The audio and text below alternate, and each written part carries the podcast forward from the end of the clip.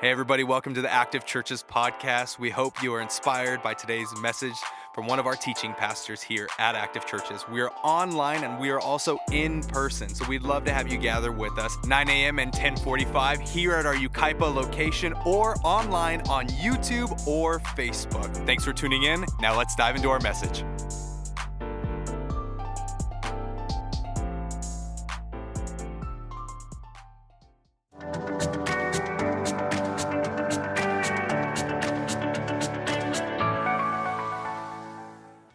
Have you ever experienced somebody using religious rule and prioritizing it over godly grace?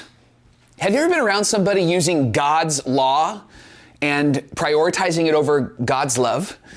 Have you ever experienced that or seen somebody do that? I think maybe that question is a bit silly because I think we all have a story about somebody doing that to somebody else. Maybe you've been on the receiving end of that, where the rules are getting prioritized over the relationship. Here's a tougher question Have you ever done that? And I know that's hard to admit because I don't think any of us intend on prioritizing the rules over relationship or the principles over people. But I think often we can because we want to honor God and we want other people to honor God. But I think often what we find ourselves doing is prioritizing this religion, this religious rule over this powerful relationship that we can have with God. And it turns people away, and maybe perhaps has even turned you away. Here's what I know about all of us we don't like that. We would even call it terrible. And the thing that we have in common with Jesus is that he didn't like it either. Jesus spoke to both crowds. Jesus had a conversation with both groups of people. To those that prioritized the rules over relationship, he spoke to. To those that were on the receiving end, he spoke to them. And I want to talk about that today. I want to talk about what Jesus said to both groups of people today. And I want to talk to you about what it means for you today. There's this moment in the life of Jesus, and he speaks to someone who is in desperate need of help. And Jesus asks them a really powerful question. It's a question that wasn't just for him, but was actually for you and for me as well. And so today I want to take you into this moment. I want to show you that question, then ask you that question. And then we'll consider what it means for us moving forward. We're in the middle of this conversation, this series called Irresistible. And we're looking at the true story of Jesus from the letter of John. John spent three years with Jesus and was a disciple, a follower of Jesus. And he saw all of these incredible things that Jesus did, and he decided to write them down. And what we've learned over the last couple of weeks is that John didn't choose to follow Jesus and just believe in Jesus because he wanted to be religious or spiritual. John chose to trust and believe and have faith in Jesus because of what he saw. And then he wrote it down and he invites you and he invites me to trust and believe in Jesus because of what we've read and what we've heard, because John was there and he saw it. And he was convinced that Jesus is the Christ, the Son of the living God, that he is the Messiah, the Lamb of God who takes away the sin of the world. John opens up his letter with these words in John chapter 1, starting in verse 14. He says, The Word became flesh. All of God's words that we've studied, that we've learned, that we have sat and listened to at temple, at church, in our religious services, all of those words that we hid in our heart, that are in our scriptures, they put skin on. And we call him Jesus. And he made his dwelling among us. And then John says, We have seen his glory, the glory of the one and only who came from the Father. And I love this, full of grace and truth. Grace, that there is a space for your brokenness, there is a space for your sin.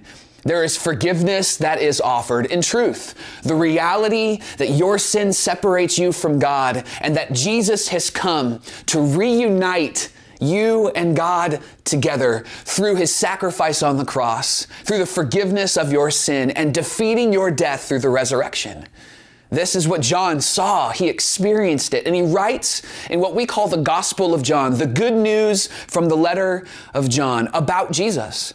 And he organizes his letter around seven signs, Seven things that Jesus did that were miraculous, but he didn't want us to see the miraculous. He wanted us to see beyond that. He wanted us to see the person that performed the miraculous because, again, John was convinced that Jesus is the Christ, the Son of the living God. And the first sign that we looked at just a couple of weeks ago was, was an invitation to believe. Believe because John was there and he saw it, and we read it and we heard it. And then we talked last week the second sign.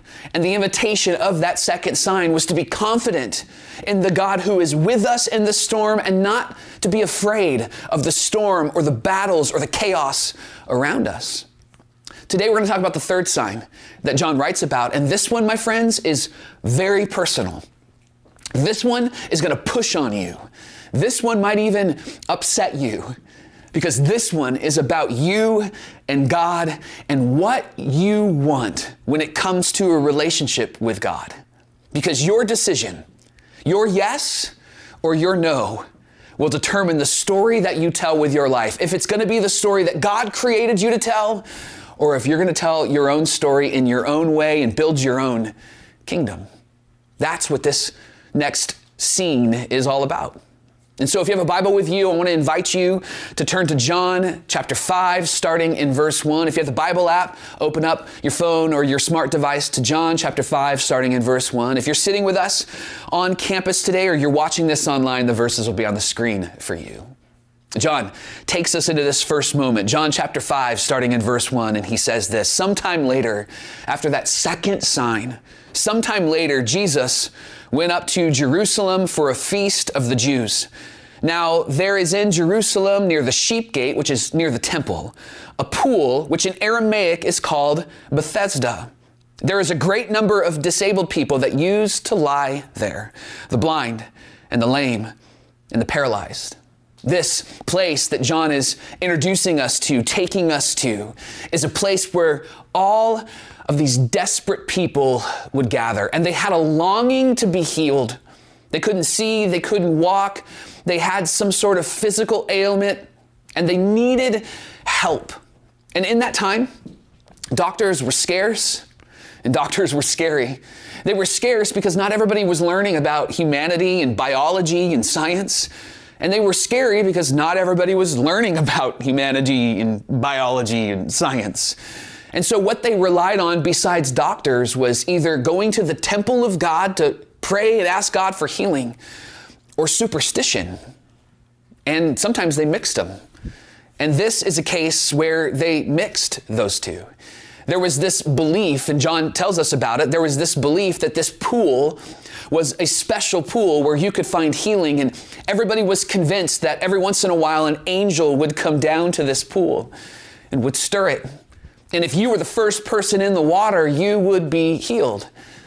Interestingly enough, years later, generations later, excavators and archaeologists they went and actually dug up the pool. And what they found is that there was a natural spring at the bottom of the water. And so their belief was that when the water would get stirred back in this story it was because of that natural spring. But for these people they believed that it was an angel that would come down and stir the water.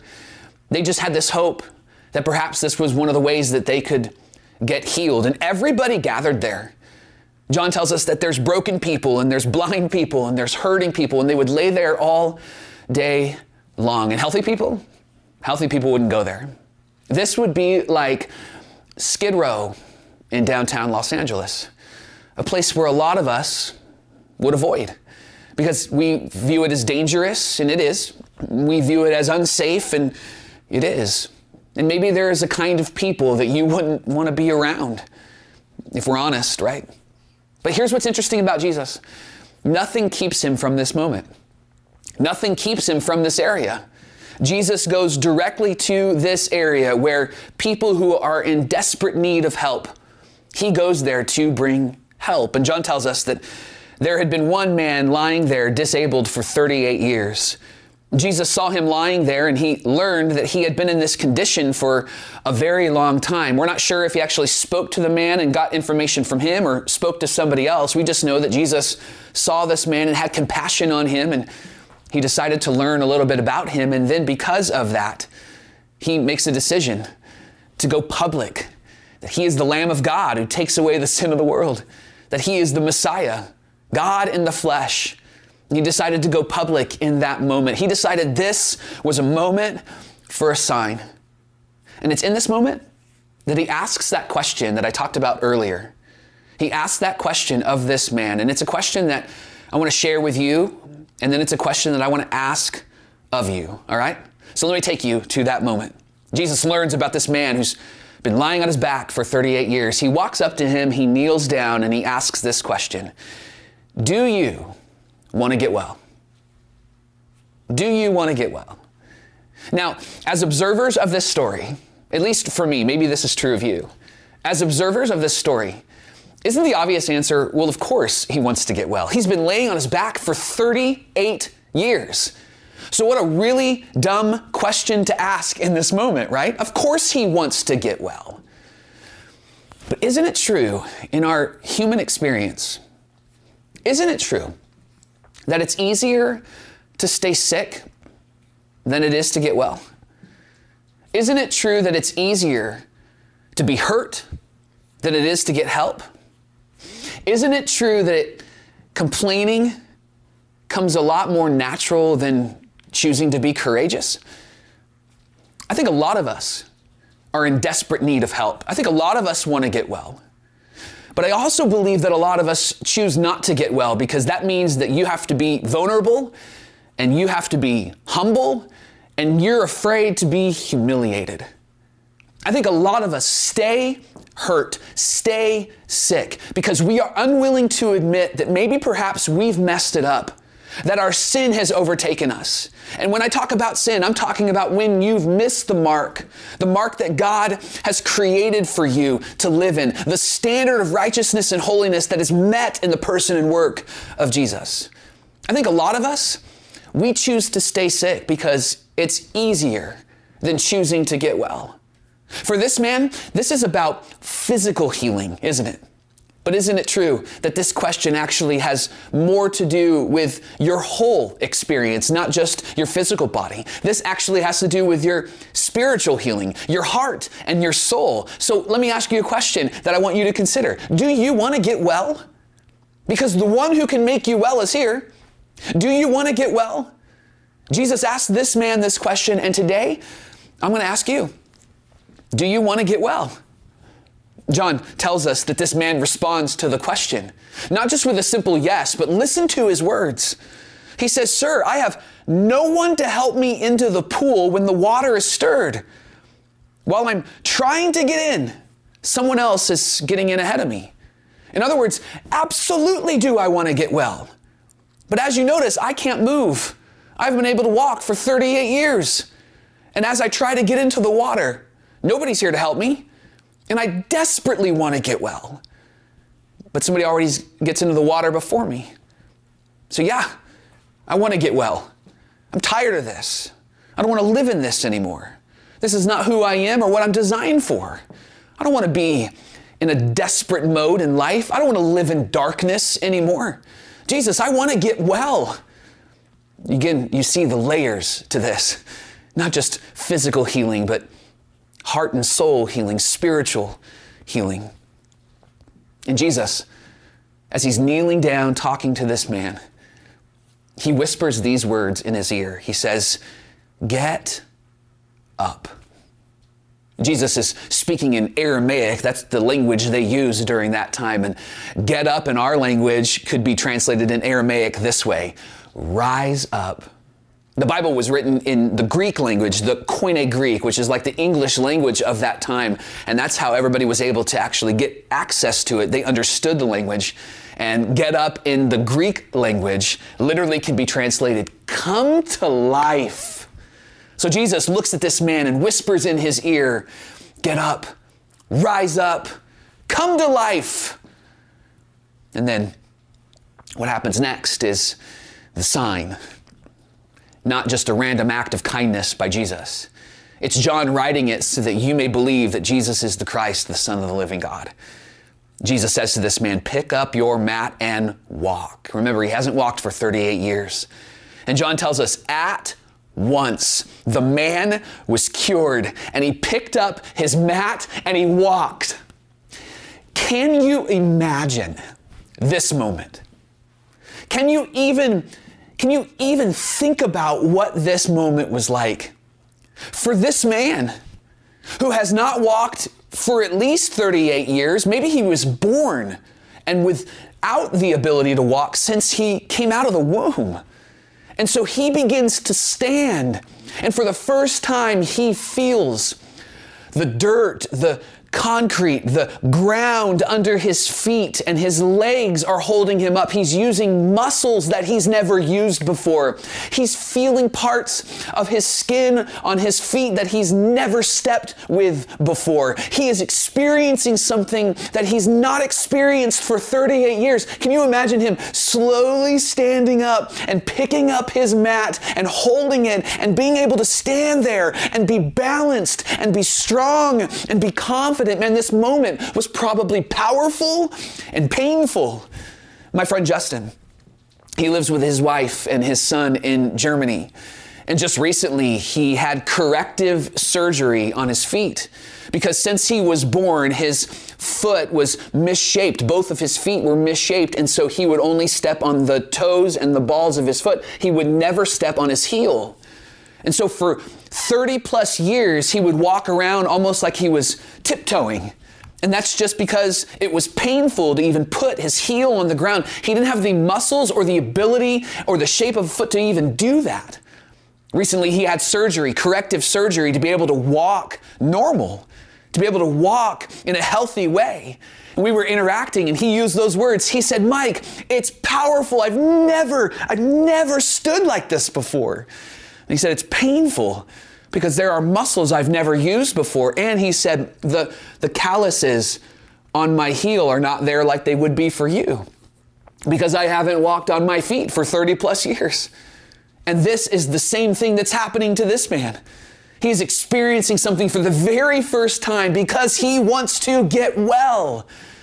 And then John tells us that as he's standing there celebrating, he turns to thank Jesus. And he doesn't even know the name of Jesus. He just turned to thank this man. And so he turns and goes, Thank you. And he realizes that Jesus is gone. Jesus literally walked away after he told this man to get up, pick up his mat, and walk. And as this guy was celebrating, I'm sure Jesus smiled and looked at his disciples, his followers, and then they slowly walked away because they're in this area near the temple and they were going into the temple. And so this man looks around and Jesus is, is gone. But John in this story doesn't stay there for too long because the next moment we realize that something's been stirred up. Not just somebody getting well, not just somebody healing, not just somebody discovering that Jesus is the Christ, the Son of the living God, but John tells us that that day that this took place was the Sabbath. And so the Jewish leaders were fired up because they were convinced that the Sabbath was this sacred day and they would walk around making sure people didn't do certain things on the Sabbath day or violate the laws that they've created. John tells us that the Jewish leaders said to this man who had been healed, standing there for the first time with his mat on his shoulder, they said to him, It is the Sabbath, and the law forbids you to carry your mat. Now, just for some clarity, the law of God did not forbid him to carry his mat. Their interpretation of the law did. See, they were convinced that when Moses, he was one of the first prophets, in this document called Exodus, it's recorded that he gets the law of God, the Ten Commandments, and he brings them down, two tablets under each arm, ten things that God wants people to honor and to follow. And they believe that when he came down with these Ten Commandments, he also came down with what was called the oral law or the verbal law. And he shared laws with the people verbally that weren't written down. And those laws would get translated translated and would get carried from generation to generation. And so the law that they're talking about here was not a law that God wrote down, but it was a law that they assumed God spoke to Moses about because it was something that they believed this man had to do. They actually had 39 categories of things that you could not do on the Sabbath. And one of those categories had you can't carry anything. You can't carry your mat around with you. And that's why they're upset with this guy. It all came from the Ten Commandments, from that first law, Exodus chapter 20, verse 8, where it says this Remember the Sabbath day and keep it holy. So, yes, it is a sacred day. And yes, it is a day that we are to keep holy. That was a command of God. There is no detail in there about if you should carry something or not. That was their interpretation or their assumption. And here's the point this law, this law was communicated so that you and I would take a break from labor. Because we work often, don't we? Sometimes the grind doesn't stop, does it? Sometimes we can get so focused on us and building our kingdom that we miss God and building His kingdom. And so, set in our rhythm during the week in our life, God said, set aside this day and let's spend some time together. Let's focus our attention on building the kingdom of God and how we can love those around us. The point of this law was to take a break from labor, not love. But here's the thing this isn't an unusual practice in their time or in our time because no matter what time it is, no matter what year it is, no matter what generation it is, we all seem to prioritize some things that aren't that important over the people who are very important to God. And here's what it looks like in our time. This is what we do to one another when we prioritize, say, a theological system over people, or a ideology over people, or a political agenda over people, or party loyalty over people. See, each of those things are not in and of themselves bad. But the problem is, is when we prioritize those systems, those expressions over people, then we end up not serving and loving the very people that those systems and expressions are designed to serve and love.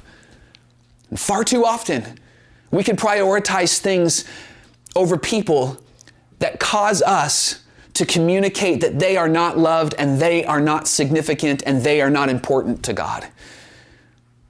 And that's hard to see in us. It's hard to see that in the mirror, isn't it? We, we read about it and we think that it's terrible, but we don't see it in ourselves. And here's how I know that we don't see it in ourselves because you just agreed with everything that I said. You agreed that there shouldn't be a theological stance or an ideology or a political stance or party loyalty that would prioritize itself over loving and serving and caring for people and being compassionate towards people. You agreed with that. In fact, what you thought in your mind was, I got to pass this along to somebody who is doing that in their life. But the problem is, is that we often do that. And friends, that's sinful. Because we are taking something that's a system that's supposed to be an expression of serving people, and we're prioritizing the system over the person. And in this moment, that's what was happening.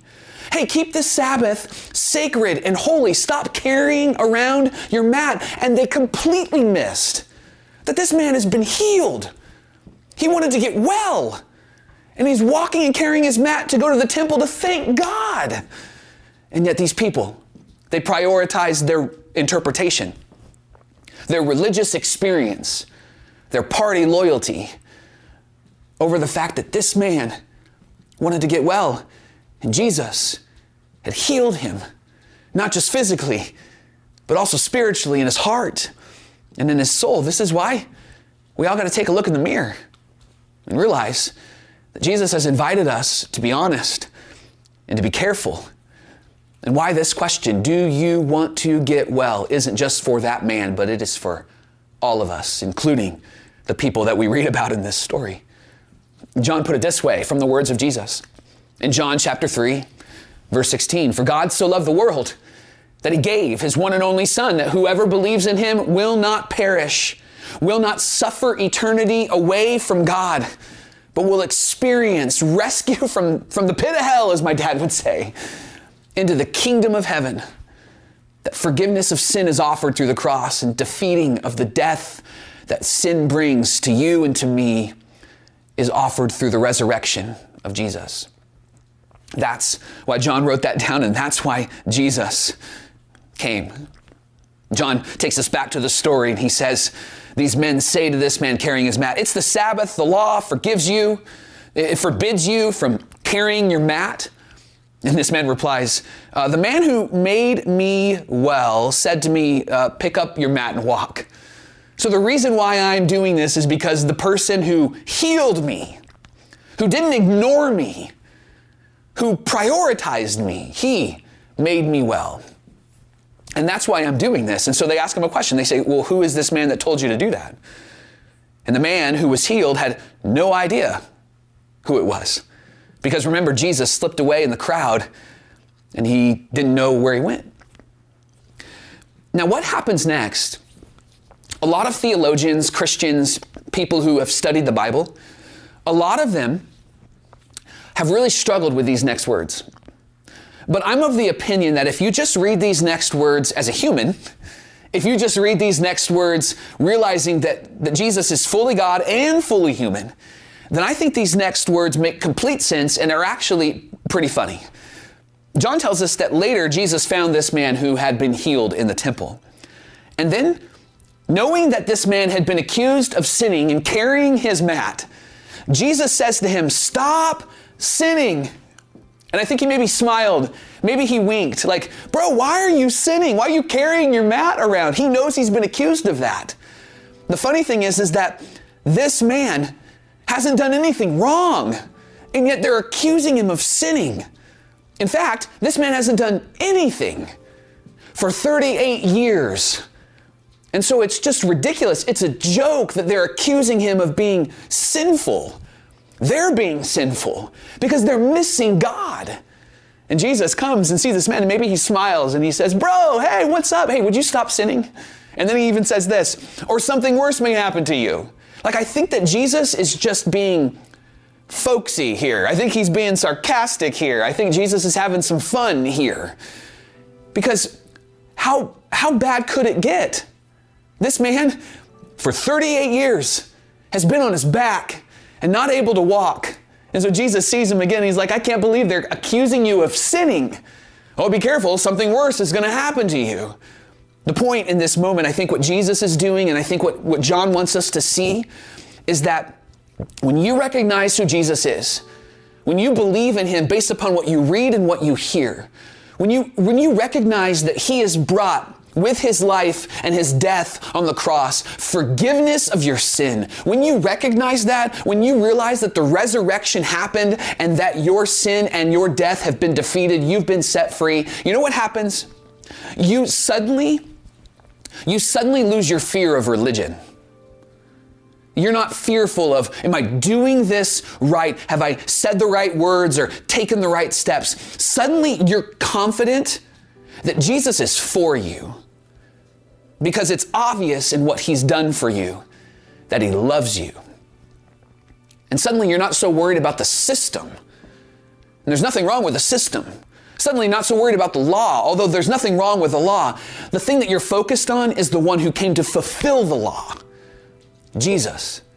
And in this moment, he's, he's setting this man free. You don't have to be afraid of religion.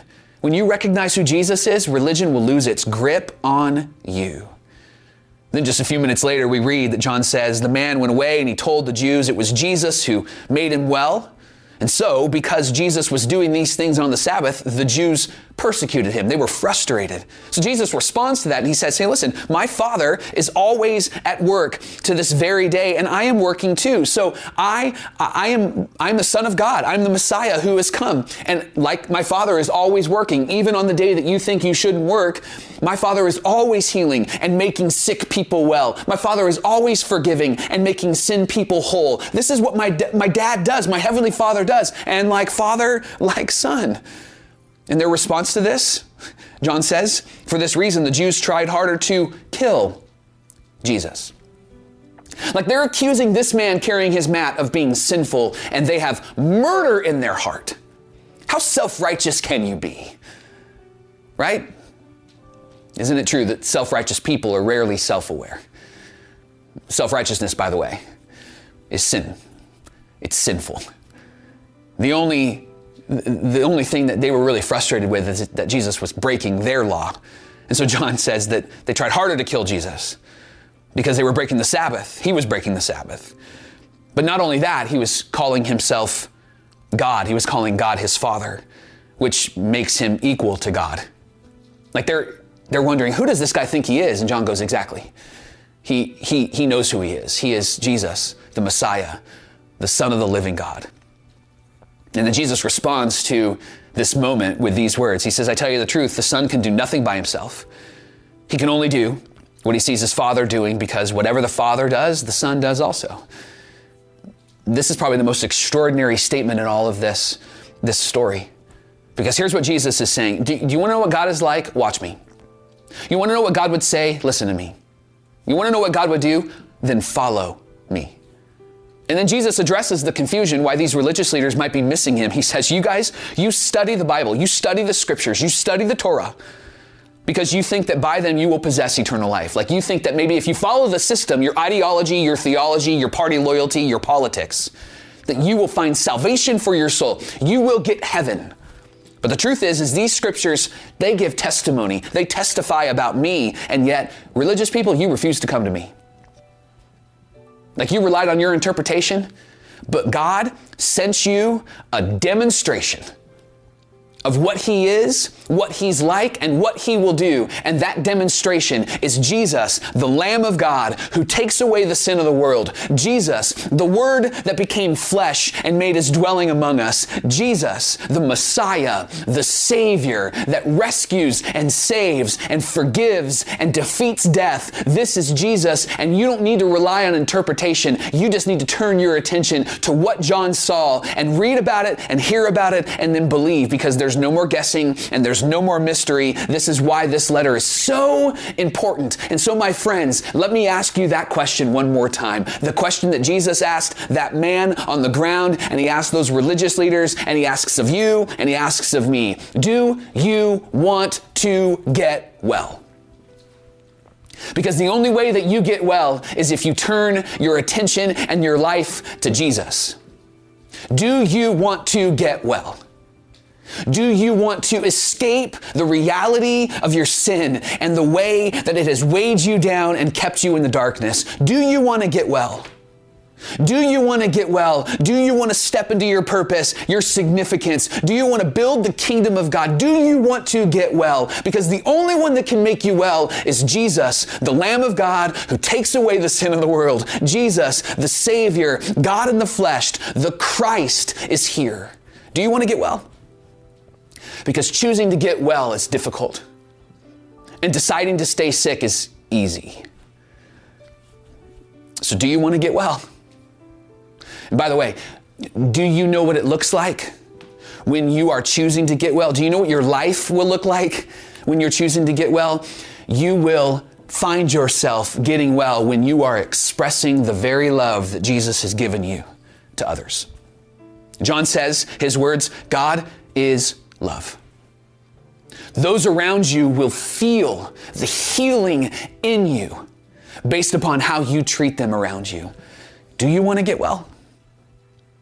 You know you're getting well when you are expressing your faith and your belief in Jesus in love to those around you. When you are prioritizing relationship over rules, when you're prioritizing godly compassion over godly rules, when you are prioritizing love over the law. And none of those things are wrong and none of those things are bad, but those things point us to a better story, building the kingdom of God story. Do you want to get well? You can when you turn your attention to Jesus, when you recognize that He has rescued and saved you saved you from your sin, saved you from your death, and saved you from your brokenness and your addiction. Do you want to get well? Do you want to get well? Do you want to get well? I think often when we talk about loving those around us, it's very ambiguous, right?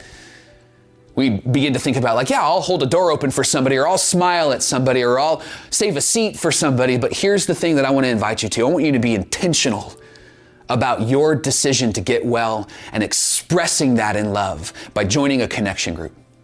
Today at Active, we're launching connection groups. It's groups that meet throughout the week, 8 to 12 people online and in person. And you have an opportunity to get to know some people and love them well because you've decided to get well. I want to invite you to join a connection group, and you can do that by simply going to activechurches.com and clicking on the connection group link. All of the groups that are listed there are brand new groups. Groups where people are going to step in for the first time. And so you're starting all at the same starting line. And I want to invite you to get well and express that through love in a connection group. So sign up today at activechurches.com. Send the host a message and begin to tell a better story in community because you're worth knowing. Friends, the question you and I have to answer is do you want to get well? And my hope and my prayer is that you would say yes. And you would say yes to the one who can help you get well. And his name is Jesus. Let me pray for you. God, these words, these stories, they're remarkable and extraordinary. This one is personal. This one's powerful and maybe even a bit painful.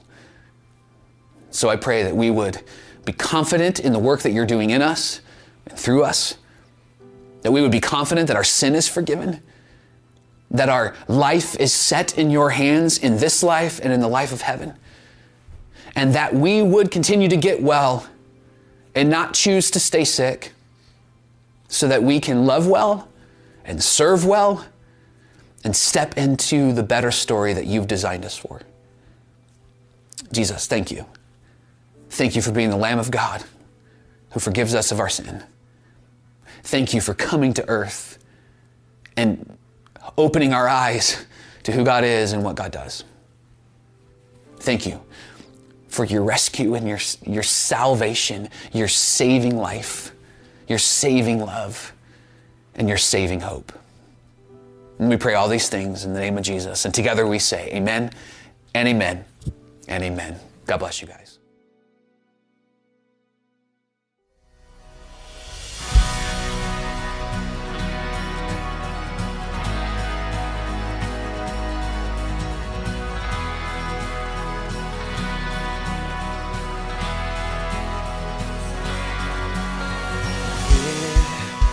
days like it's caving in. So there the peace begins. Sure as the dawn calls the sun, Jesus, we hear your love. Call out the